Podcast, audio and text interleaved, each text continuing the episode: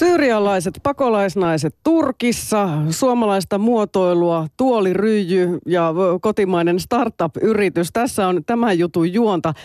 Tervetuloa Rakamuf-projektin yrittäjä Martta Leskelä ja muotoilija Tuula Pöyhönen. Kiitos. Kiitos. Tämä Ragamuf-nimi herätti tuolla meidän kuulijoissa heti jo erinäköisiä mieleyhtymiä, niin pitäisikö meidän aloittaa vähän siitä, että mikä on tämän nimen tausta? Me tuota niin pitkään mietittiin tuotteelle sopivaa nimeä, mutta tänä päivänä kaikki nimet ja domainit on varattu ja haluttiin englanninkielistä nimeä. Sitten siinä jossain vaiheessa tiin, Tuula lähti esittämään, että no entäs suomenkielinen nimi ja esitti ryysyläistä. Ja mä tässä vaiheessa sitten käänsin, että mikä on ryysyläinen englanniksi ja sehän olikin ragamuffin. Ja siitä se sitten tota, lyhennettynä, siitä tuli ragamuff ja se kuvaa tosi hienosti tätä meidän tällaista pörröistä tuo, tuoliryijytuotetta.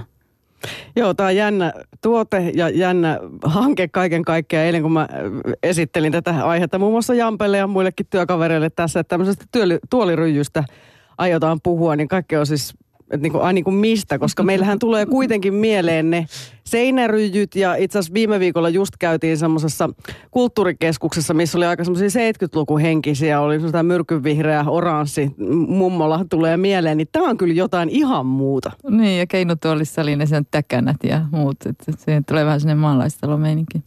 Mutta teillä, oli, mm. mm, teillä oli eilen joukkorahoituskampanjan startti, niin paljonko on ollut kiinnostusta, tai oli? Martta on varmaan perillä tästä tilanteesta. Ja Martan miehet, me huomattiin siellä, että kaikki miehet seuraa heti tätä tilitilannetta. Joo, miehiä kiinnostaa numerot. No tilanne, mikä oli tässä just hetki ennen tätä lähetystä, niin siellä oli 7000 dollaria kasassa. Eli alku on tosi lupaava. Ja ihmiset ovat kyllä olleet tosi kiinnostuneita tästä tuotteesta jo ennen tätä lanseerausta. Ja tosi hieno juttu. Kiitos kaikille, jotka olette jo lähteneet mukaan – et on tosi tärkeää, että tämä lähtö, lähtö on sujuva ja sitä tietoa jaetaan eteenpäin, jotta sitä kautta sitten niitä syyrialaisnaisia saadaan sitten työllistettyäkin enemmän. No Martta, olet perheenesi reilun vuoden Turkissa asunut ja silloin olit kirkon ulkomaanavun palveluksessa. Eli tämän yrittämisen lähtökohta tässä nyt on mikä? Pieni korjaus edellisen, eli mä oon aikaisemmin ollut kirkon ulkomaanavun palveluksessa ja asuimme Turkissa muissa merkeissä. Mä siellä ryhdyin sitten ta- taustottaan tätä, tätä tota, ideaa ja tutustuin tähän tekstiiliteollisuuteen, joka Turkkihan on yksi maailman suurimmista tekstiiliteollisuuden keskuksista. Ja sitten tota, lähin kartottaa näitä mahdollisia yhteistyökumppaneita, eli ketkä voisivat olla näitä tuotteen tekijöitä – ja lähin siitä liikenteeseen, että otin ensin yhteyttä YK pakolaisjärjestöön ja sitä kautta sitten asia on edennyt ja löysin muutamia vaihtoehtoisia paikkoja. Ja tämän jälkeen sitten tuli Tuula kuvan, kun mä lähdin etsiin tälle konseptille ö, sopivaa suunnittelijaa ja sitten löysin Tuulan. Ja siinä vaiheessa tuli tämä tuoliryjy. Tuulan tosi nerokas innovaatio tuli sitten kuvioon mukaan, joka on siis aivan loistava – tuote nimenomaan tähän konseptiin, koska se vaatii niin paljon ä, työtunteja ja koska tämä on käsityötuote.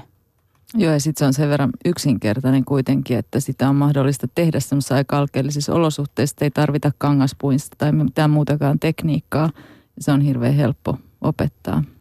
No puhutaan niitä Turkin kokemuksia tarkemmin, koska sitten myös Tuulakin on siellä käynyt paikan päällä tutustumassa, mutta käydään ensin nyt tämä tuote läpi, koska kaikkia varmaan nyt kiinnostaa, että millainen se tuoliryjy oikein on. On muun muassa Twitterissä twiitannut yhden kuvan siitä ja Ragamuffin sivuilta löytyy paljon näitä värikkäitä hienoja tuotteita. Tämä on sikälikin tosi kansainvälinen tuote, että sait tulla tämän idean Skotlannissa. Joo, mä olin siellä taiteilijaresidenssissä mun poikien kanssa – Mun oli ihan tarkoitus tehdä muita hommia, mutta ne ei oikein sitten niinku, mä en oikein saanut kiinni starttaneista ja siitä perinteikkäästä villatekstiilituotannossa siellä, niin sitten mä jotenkin ajauduin tähän. Siellä oli ruma sohva ja löysin hienon pakan semmoista sporttiverkkoa tämmöistä isosilmästä ja jotenkin nämä asiat sitten yhdistytään tällaiseksi tuotteeksi.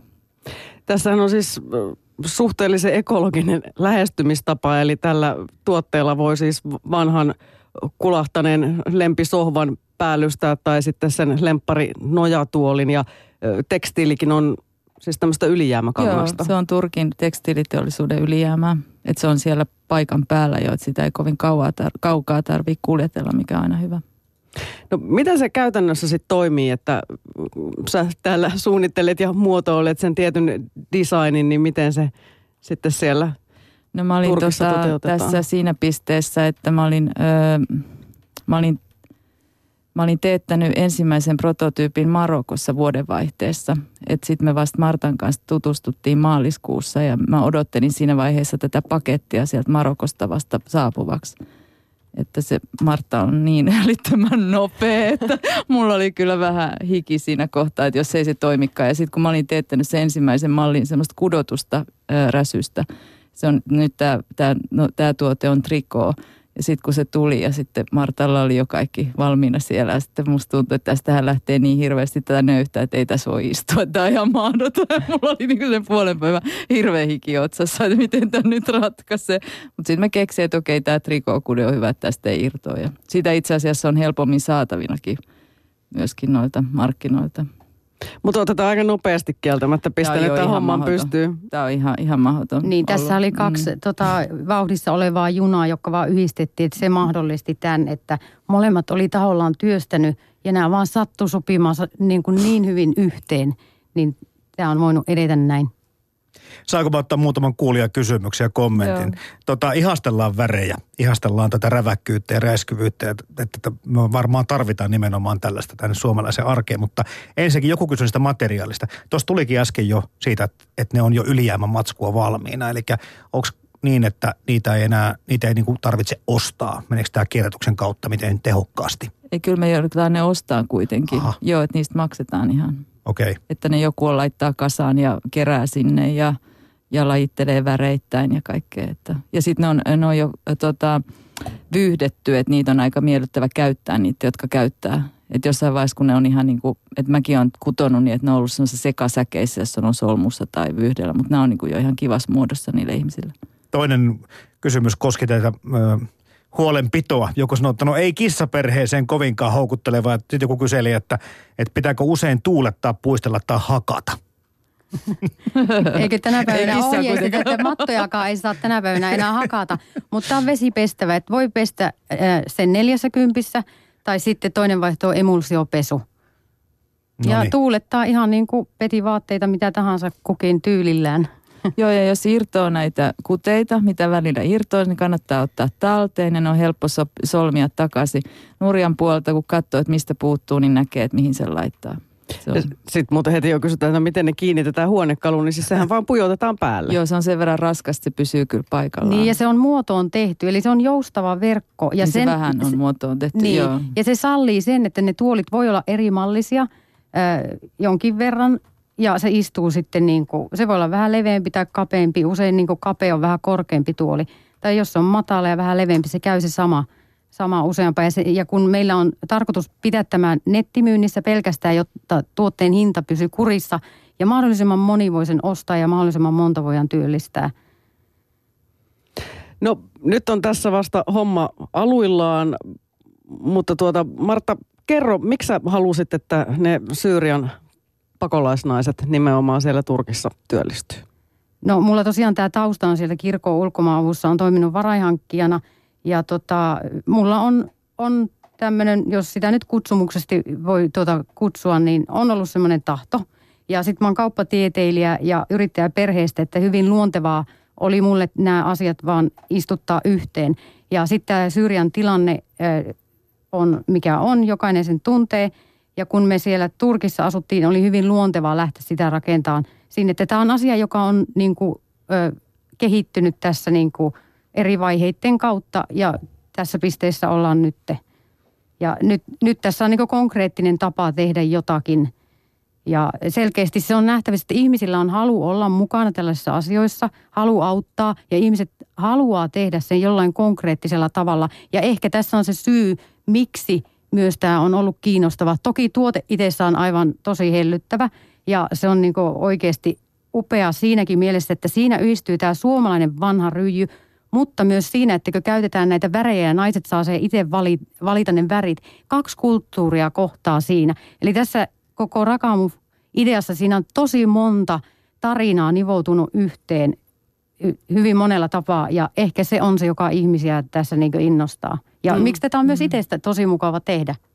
Joo, ja kyllä mä oon, mä oon sitä mieltä, että ylipäätään mikään ekologinen tai, tai hyvän tekeväistä ei ole hyvän tekeväisyyttä, mutta mikä tahansa tämmöinen hanke, niin, niin ei se ota, tai ei sitä tuotetta halua, jos se tuote itsessään ei ole haluttava. Että, että se on, siinä on niin kuin tavallaan se suunnittelun kulmakivi. Niin ja siis kun meillä kuitenkin nyt tätä maritustakin aika paljon harrastetaan ja ihmiset haluaa eroon turhasta tavarasta, niin tämä ei välttämättä mm. ole turha tavara, vaan tämä antaa sitten sille vanhalle tavaralle uuden elämän. Joo, mua motivoi ihan hirveästi ne valkoiset muovituolit. Sitten kun mä yritin löytää niitä kuvauksia, niitä ei ole enää missään. Siellä Turkissa niitä oli, mutta täältähän on kadonnut jo kaikkialta, että no, mihin on joutunut. Mutta se oli mun mielestä ihan siellä, me sovitettiinkin sen päälle sitä pienempää, se on musta ihan loistava. Ragamuf-projektin tekijät, yrittäjä Martta Leskelä ja muotoilija Tuula Pöyhönen ovat täällä puheen päivässä vieraana ja puhumme siis tuoliryijystä ja kaikesta siihen liittyvästä. Totta siis tosiaan Martta asunut siis siellä Turkissa, mutta olette molemmat myös käyneet opettamassa tätä valmistusta näille syyrialaisnaisille Turkissa Syyrian vastaisen rajan tuntumassa. Millaisia, tai millainen tämä koulutustilaisuus oli? Millaisia kokemuksia? No, mä olin siis Martan äh, mukana, mukana yhden viikon. Martta jatkoi vielä toisen ja sitä oli jo alustettu siihen mennessä jonkun verran, että Martta voi kertoa siitä. Mutta tota, mä koin sen kauhean myönteisenä. Et tietysti se, että me oltiin kahdessa eri paikassa ja toisesta paikasta me sitten jouduttiin pois. pois mutta tota, että ne ihmiset, vaikka niillä oli niitä rankkoja kokemuksia ja näki näki sitäkin puolta, mutta ne oli jotenkin niin kauhean, kauhean innostuneita tai kauhean äh, niin kuin, se oli niille niin äh, iso mahdollisuus saada joku, joku keino ansaita rahaa, ehkä saada lapsi hoitoon tai, tai päästä pois tai näin, että, että se ilmapiiri oli kauhean myönteinen. Ja sitä varmasti auttoi kauheasti tätä kohtaamista se, että Martan ystävä Serhat, joka on tämmöinen kurdimies itse ollut Suomessa, Suomessa Martta on tutustunut, niin oli siellä tämmöinen niin kuin softaava välikappale, joka pystyi heidän omalla kielellään selvittää kaikkia. Ja oli muutenkin on semmoinen hirvittävän karismaattinen hahmo. Niin siis tässähän on kuitenkin nyt sitten usean eri kulttuurin ihmiset tekemässä yhteistyötä, mm. eli se ei aina Joo, ole ihan mutkatonta. Välillä jo tarvittiin arabian kielen tulkkia sitten myöskin se siellä, siellä kanssa, että – ja Marttahan puhuu turkkia myös itse nyt jonkun verran jo. Joo, kyllä. Eli tämän, tämän kouluttamisen tavoitteena oli se, että kun tämä Indiegogo-kampanja alkaa, niin meillä on valmiita mallikappaleita, että ihmiset pääsee näkemään, että mitä ne tilaa, koska tässä on kysymys ennakkomyynnistä.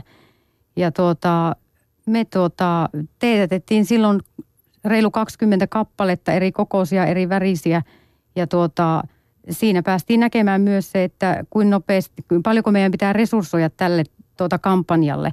Ja niin kuin Tuula oli skeptinen tälle mun suureelliselle tavoitteelle, mutta mä uskoin näihin naisiin. Mä tiesin sen, että kun ihminen, joka on tällaisessa elämäntilanteessa, että se oikeasti tarvii tota, sitä työtä, niin ne, ne kyllä tekee. Et ne, ne on niin ahkeria ja kun ne, se, se motivaatio on niin suuri, niin ei ne niin kuin valita niitä kipeytyviä hartioita tai muuta, että toki me ei teetetä niillä pidempää päivää kuin ihan normaalia työpäivää, mutta se, siinä näkyy se, että aivan uskomaton se motivaatio niillä ja sitten se tota, siis ne, ne teki sitä ilolla.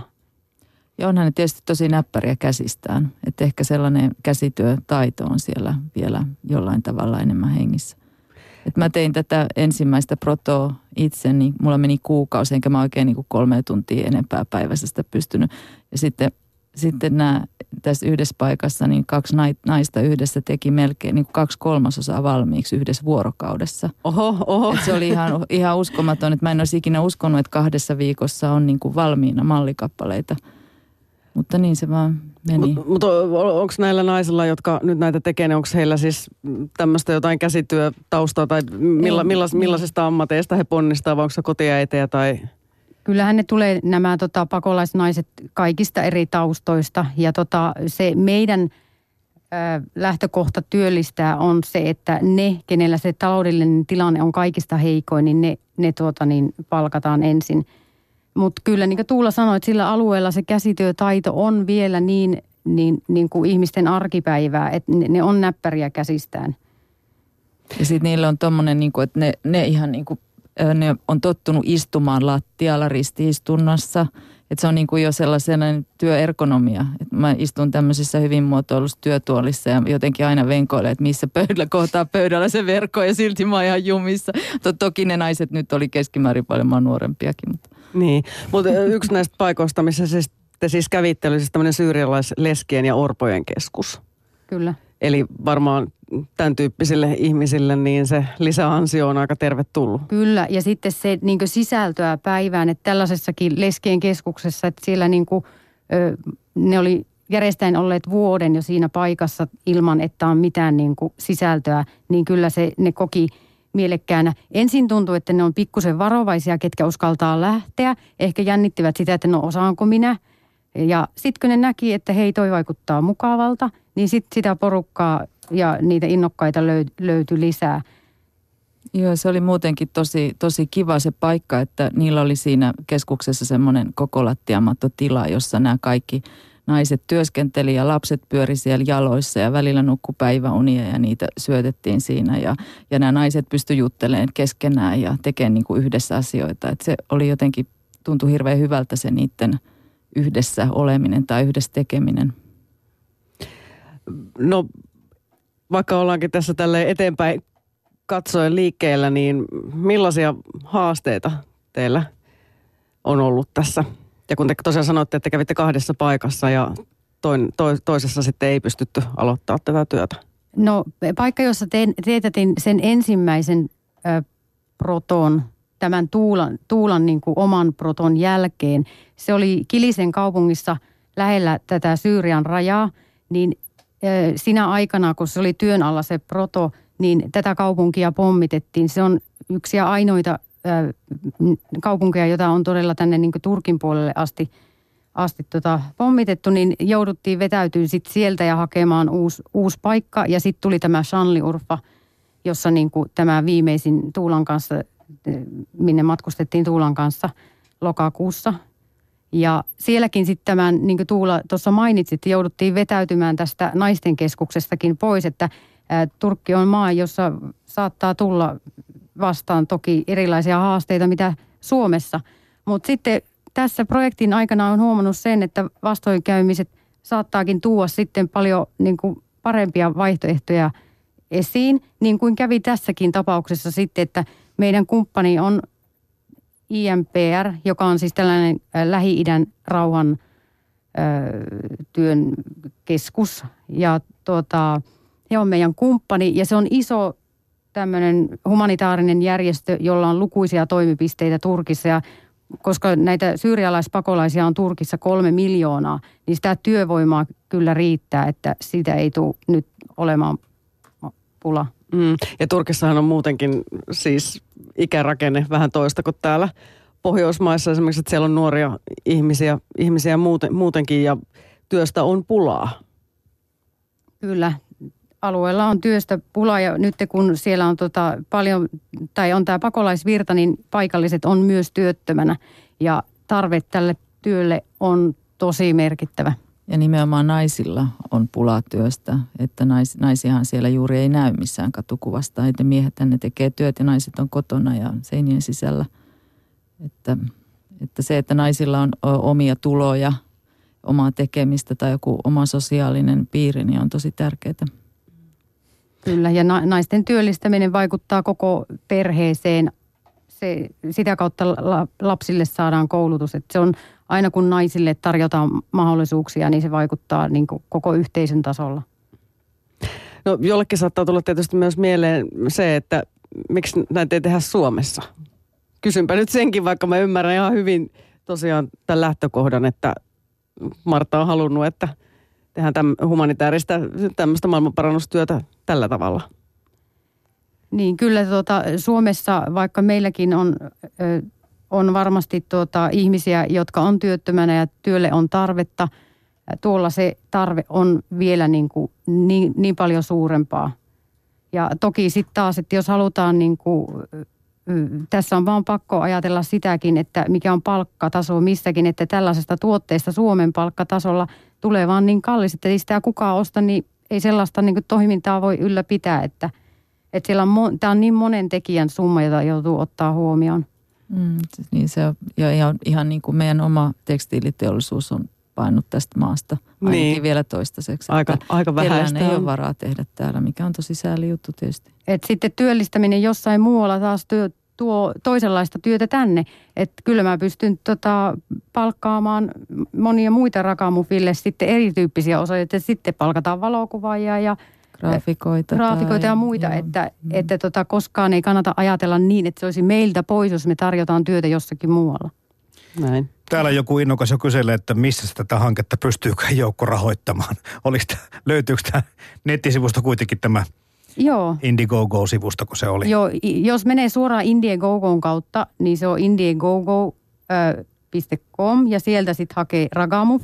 Toinen vaihtoehto on menee Facebookin kautta Ragamuf, niin sieltä löytyy kyllä linkkejä sitten eteenpäin. Mutta suurin kuitenkin keskustelu tässä koko ajan pyörit on ulkonäön ympärillä. Ja, mm-hmm. ja jää miettimään, että, että kun me ollaan tälleen totuttu aika, tiettekö, eikö meillä ole tämmöinen aika valkea buumi ollut pitkään päällä. Voi tilata toi... yksivärisen valkoisen. Niin, niin, mutta tuli vaan mieleen, että, että, että tommosen, niin toi poikkeaa niin valtavasti kuitenkin siitä, mitä me ollaan totuttu tai, tai muuta. Pitääkö se saada niin kuin ilmiön tasolle ja, ja muoti asiaksi, että, että semmoinen niin löysi isommin läpi? Vai, vai onks, onks me, ollaanko me suomalaiset yleensäkin niin rohkeita, että me pystytään tuommoinen laittamaan kotiin kuin kotiin? No mutta nythän on ollut niin kuin viime vuosina ollut hirveän trendikkäitä nämä marokkolaiset pusseroittematot. Ja, tämä on, ja, tämä, ja pusseroitit on taas sukua suomalaisille räsymatoille. Että kyllä se estetiikka on jollain tavalla mun mielestä aika tuttua.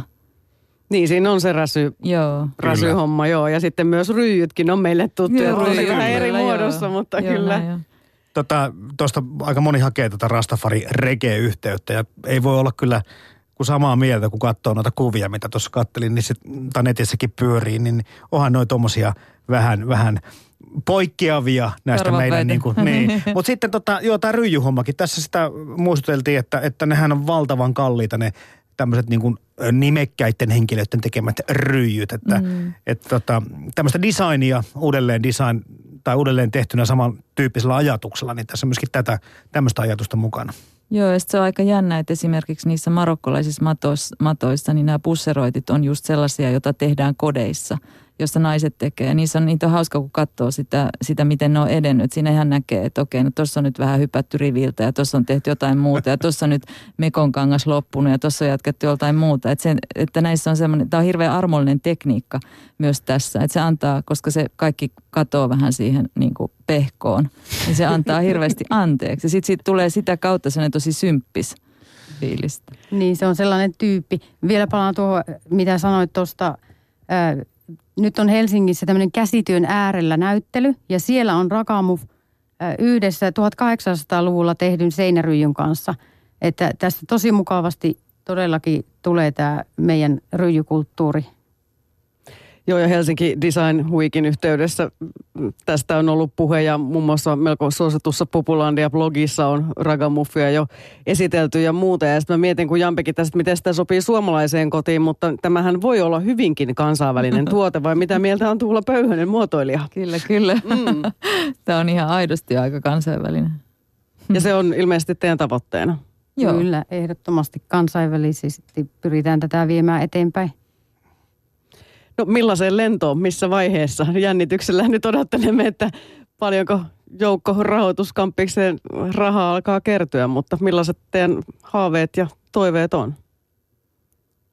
No tavoite on se, että saa mahdollisimman paljon työllistettyä. Eli mitä paremmin se kampanja menee, sitä no, nopeampaa enemmän naisia saadaan työllistettyä. Että se on se tavoite tässä. Toki niin kuin, minusta on tosi hieno juttu, että Tuula on muotoilijana tällaisen upean tuotteen keksinyt ja tota, ihana, että se, se hieno tuote pääsee sitten tota, tuonne koteihin ympäri, ympäri maapallon. Että sehän tässä on ajatuksena juuri tässä Indiegogo-kampanjassa, että se on tavoitettavissa missä päin maapalloa tahansa. Joo ja tavallaan sitä kautta, että se, se hinta on pystytty kuitenkin pitämään niin kuin aika, aika alhaisena mun mielestä design-tuotteelle. Tai design ja design, se on tosi ärsyttävä sana, mutta kuitenkin. Niin, Mikä olisi parempi? No en mä tiedä, jotenkin, niin no en mä tiedä, siis muotoilukin on musta kiinnostavaa. Niin. En Mut, mä tiedä, sitten tulee vähän sellainen luksus, designista tulee sellainen luksustunnelma – ja sitten se, että, että tämä hinta on kuitenkin aika kohtuullinen, niin tarkoittaa sitä, että se voisi olla myös tämmöinen massatuote. Ja tässä sillä on etu, että se on massatuote, koska siinä on tämä aspekti, että silloin siitä työtäkin saataisiin. Että kyllähän on paljon, paljon tuotteita, joita ihan tarkoituksellisesti hinnoitellaan kovemmaksi tai laitetaan isommat kertoimet. Vaan sen takia, että ne halutaan johonkin tiettyyn positioon. Mutta, niin, että, se olisi, niin, että mä oon nyt tosi erikoinen niin, tyyppi, kun mulla on tämä. Pystyn, mutta, joo. joo, mutta että tässä on nimenomaan niin kuin pyritty myös sillä hinnoittelulla siihen, että sitä myöskin saataisiin paljon tuotettu. Martta Leskelä ja Tuula Pöyhönen, kiitoksia vierailusta. Kiitoksia, kun tulitte kertomaan tästä mielenkiintoisesta uutuudesta ja toivotamme totta kai kovasti menestystä. Kiitos. Kiitos.